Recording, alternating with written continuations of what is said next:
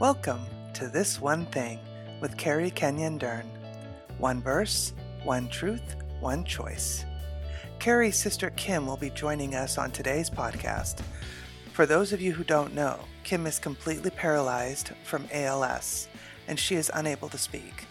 She is joining us today through her eye gaze computer, which is technology that allows her to look at words on her screen and the computer types out what she's looking at and it is through this miracle of technology that she is joining us here today. Hello, and welcome once again to this One Thing podcast. I'm Carrie Kenyon Dern, and each week we pick a verse, we unpack truth from that verse, and then we make one choice from that passage. I am so grateful to have my oldest sister Kim here with me today. Several weeks ago, I asked Kim if she would be willing to join me and if she would pick a verse that has been impacting her heart lately. And Kim picked Psalm 46, verse 1. And that verse says this God is our refuge and strength. He is a very present help in times of trouble. I need to be honest with you, and I need to tell you that when she sent me that verse, I immediately got emotional because Psalm 46 transports me back to October of 2012. And many of you may remember that October 2012 is when Superstorm Hurricane Sandy hit the east coast of the United States. And my sister Kim and her family were living in New Jersey. And I remember distinctly listening to radio and television reports that were telling us that the eye of the storm was going to hit the exact place that Kim and her family lived on the New Jersey coastline, right outside of Atlantic City. And the winds ended up being, there were gusts over 115 miles per hour. This storm spanned over 1,100 miles. And the wreckage, the damage done by the storm was over $70 billion. This storm was truly a monster. And I remember clinging to this passage because we went several days during and after the storm without hearing from Kim and her family, not knowing if they were okay. God gave me this passage, specifically this verse. I remember praying this verse over Kim and her family. And I remember just this imagery in this passage being so impactful. So before we hear from Kim, I'd actually like to read the first six verses of Psalm 46 because they really give the context for what the psalmist is trying to say, the level of protection that we have in our God. So I'm going to read again verse 1. I'm going to continue through verse 6 of Psalm 46, which says this God is our refuge and strength, a very present help in times of trouble. So we will not fear when earthquakes come and the mountains crumble into the sea. Let the oceans roar and foam. Let the mountains tremble as the waters the waters surge. A river brings joy to the city of our God, the sacred home of the Most High. God dwells in that city. It cannot be destroyed. From the very break of day, God will protect it. The nations are in chaos and their kingdoms crumble. God's voice thunders and the earth melts. I remember as we were praying for Kim and her family, God gave me a message from Psalm 46, and we actually had a fundraiser at my church raising money for the victims, for the families that lost everything in Hurricane Sandy. So when I invited Kim to join us today and I went back to this passage, I remember the protection promised in this psalm that we saw lived out in a very real and powerful way. I want to draw your attention here in Psalm 46, verse 1, to the word present, a very present help. This is very significant that we look at this word in the Hebrew because in the Hebrew, it means more than standing ready and available. It means to discover, to uncover, to be found, or cause to find, to encounter.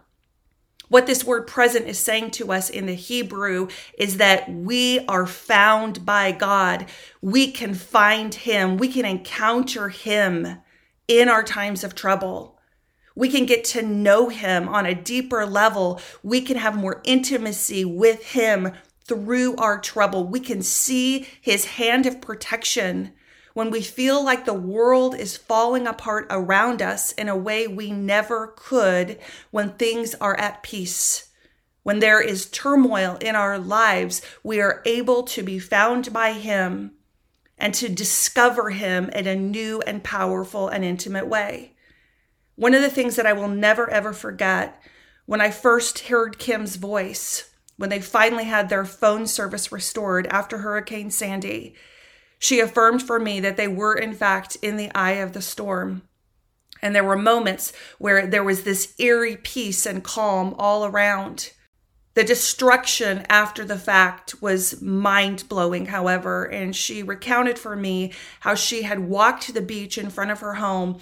The boardwalk was gone, it was just laid to ruin but she went out to the very specific spot that she had gone every morning for the last several years to have prayer time, to have devotional time with the Lord. And she said, Carrie, that was the only spot on the shoreline that I saw that was untouched. It was like God was saying to me, Kim, I am here and I am present in the storm. I am present in the chaos and the trouble, and you see my protection here in this place on the sand in a way you never ever could if this storm hadn't hit. I also want you to know, dear listener, as we hear from Kim now, that October of 2012, in fact, the exact same week that Hurricane Sandy hit, my sister Kim first started having the symptoms of ALS. It would be several years before she would be diagnosed, but it was that exact same week that this monster storm hit the Atlantic coast that she first started noticing things in her body that were very, very concerning to her, the first stages of ALS. She lived through Hurricane Sandy. She saw God's protection in Hurricane Sandy, and it prepared her for the next storm that was going to hit in her life. Notice that Psalm 46 doesn't say that God is your refuge if a storm comes. It says, God is your refuge, your strength, your protection when the storms of life hit. So, Kim, I want to hear from you now. And, and if you would, please first reread the passage, the verse for us. And would you talk to us today about how this verse is specifically impacting your heart, your life? We talked about how it's impacted you and how you've lived this out in the past back in October of 2012. But would you share with our listeners how this verse is impacting your life today, having lived with ALS all of these years? God is our refuge and strength, a very present help in trouble. Psalm 46 1 is a special reminder of who God is and wants to be to me. Life is an intense battle Satan is attempting to do everything he possibly can to distort the truth of this verse. I would be lying if I told you that ALS has not taken a toll on me and my family. Believing that God can heal me and change the outcome creates disappointment when He doesn't. Disappointment can then lead to moments of disillusionment and despair. The truth found in Psalm 46:1 that is key for Maine is a very present help in trouble. I am never alone or without the greatest resources available to me. All I truly need God will provide. Both now and forever. Every good and perfect gift is from above. James 1:17 In contrast, Everything that is wrong in the world is a result of Satan's deception and man's sin. So God knowing what the world would become, he made certain to provide for us every step of the way through Jesus. What Satan means for evil, God intends it for good. Kim, that is so powerful. And it's a truth that we all need to hear, not just once, but over and over and over again. And I know that I am not the only one. I know that everyone listening to this podcast is listening to you saying, Really? This woman, from a human standpoint, has had everything taken away from her. Kim, you're in a wheelchair, you're unable to move, you're unable to speak, you're unable to do anything outside of the care of your husband or your children or our parents taking care of you. And yet you're saying God uses everything for our good. He is present, He is here with me. I have everything that I need. And Kim, this is a place that we all need to come. We need to surrender the storms in our lives to God, following your example. There are very few of us listening to this podcast, listening to the wisdom that you just shared, that would say, God has asked me to walk through something more difficult than what you're walking through, Kim. And I know for me, every day I am challenged. I am unbelievably challenged by your example, by your faith, by your surrender, saying, Yes, God has asked me to walk through this very difficult storm. Hurricane Sandy was the ultimate preparation for the storm that you're living through now. And for you to have been walking through ALS since 2012 and, and to say he is good. The enemy wants me to doubt. The enemy wants to destroy my faith. But God is my fortress. He is my refuge. He is my strength. And He is present. I am finding him. I am experiencing him and discovering him and being found by him through ALS. And Kim, as you're sharing your your blog, one of your blogs came to my mind. And listener, I don't know if you know this, but Kim has actually written a book with her eye gaze computer.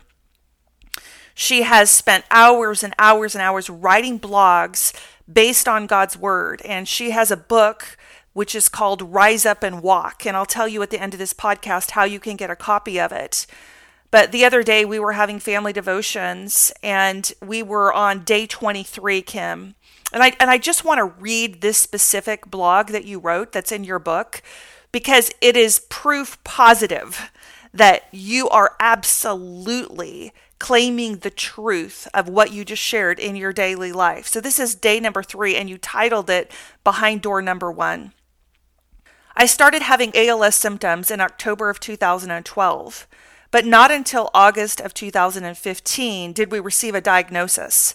During those four years, determined to find out what was going on, my husband took me to 15 different medical professionals. It made me feel like a contestant on the TV show Let's Make a Deal. What's behind door number one, door number two, and door number three? As a child, I loved the suspense of not knowing. The not knowing is what made the show exciting. After all, I wasn't the contestant, so it really didn't matter to me whether the door revealed a good or a bad prize. I just wanted to know. Now I considered each doctor's door a possible answer to my health questions. Now I was the contestant, and the game affected me from head to toe, and it was scary. When we finally opened the last door, door number one, we officially knew the disease that plagued me. I didn't cry, throw up, or scream, though I may have done all of those things back in 2012 if someone had told me I had ALS. When we left Robert Woods Johnson Hospital at Rutgers, I told Lou we should go out for ice cream because peace filled my heart.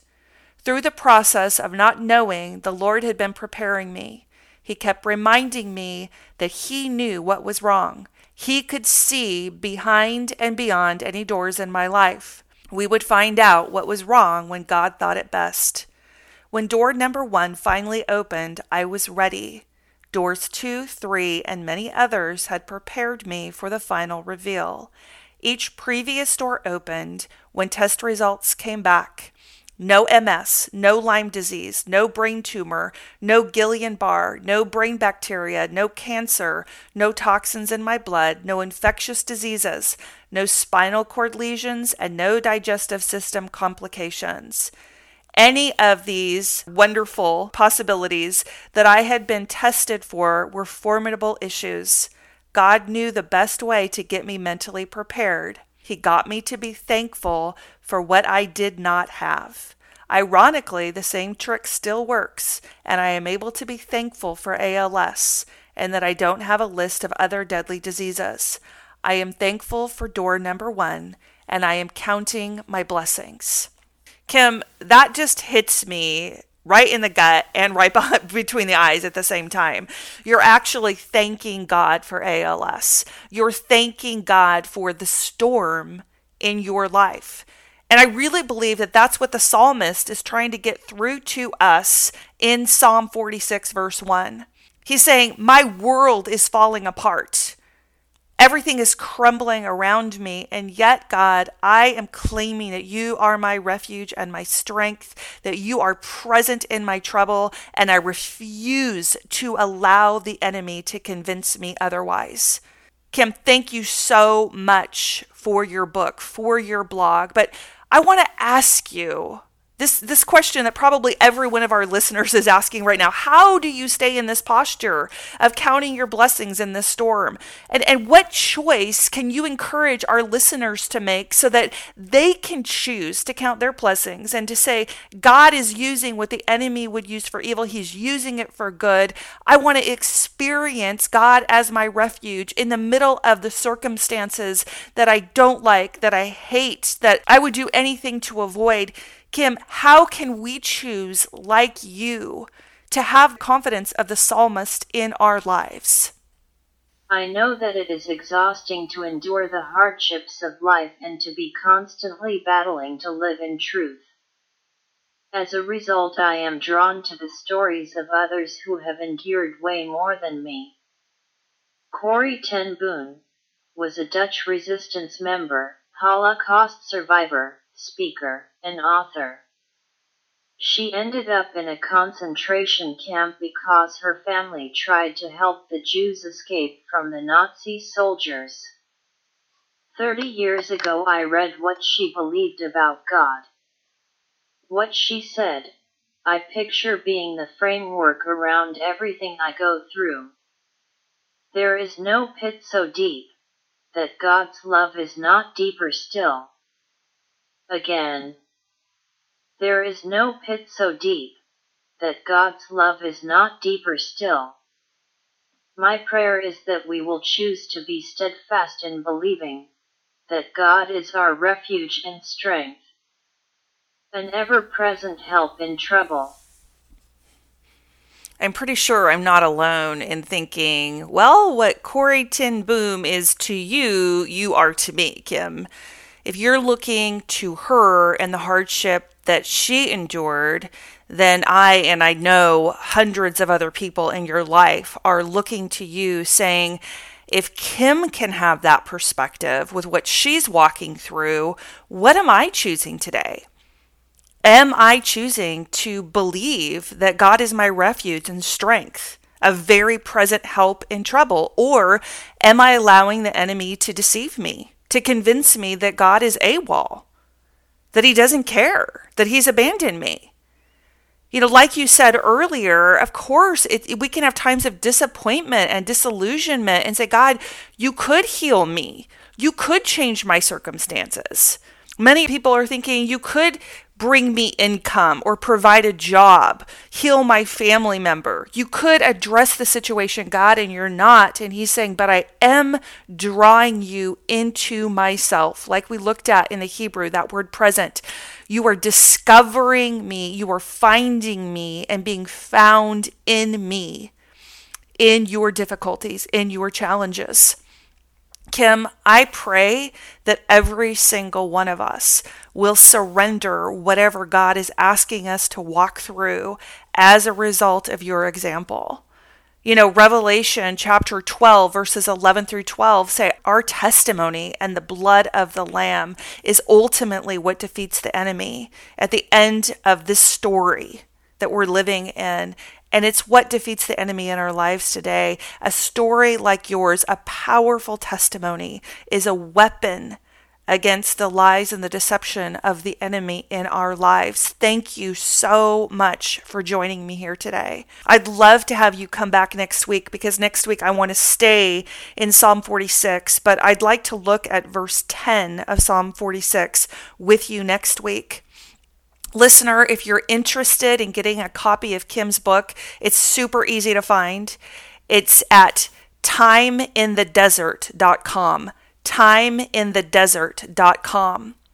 Go to the books link on that page and you'll find Kim's book. It's called Rise Up and Walk. It's only $10, and all of the proceeds go to helping Kim and her husband Lou with their astronomical medical bills. Also, if you would like to give back, if you would like to say thank you to Kim and encourage her heart, as she's been an encouragement to us today, we are currently having a fundraiser through GoFundMe. She's in desperate need of a van that can allow her to get from place to place, especially her doctor's appointment. She needs a wheelchair accessible van. The one that they have is on the brink of falling apart because of rust. If you are interested in giving, whatever platform you're listening to this podcast on, send us a message or leave us a comment. We'll get that link to you, or you can simply go to our unfettered website. That's fetterfree.com, and you can message us there, and we'll get you that link as well. Kim, I'm so excited to have you back next week. I'd like to pray. And I'd like to ask again God, help us to choose like Kim is choosing, to believe that you are our refuge and our strength, our very present help in trouble. Father God, I thank you for Kim's testimony. I thank you for her example to us. I pray that we would be men and women of unwavering faith, whatever storm we walk through. Even when the world feels as it's falling apart around us, like it felt for Kim through Hurricane Sandy, like it felt for the psalmist here in Psalm 46. I pray that we would refuse to believe the lie that you have abandoned us, that we would look to you, that we would listen for you, and that we would experience your peace and your presence in the midst of the chaos around us. And it is in the strong and powerful name of Jesus I pray. Amen. Thank you for joining us for This One Thing with Carrie Kenyon Dern. Find all our episodes by clicking the podcast link located on our website at fetterfree.org.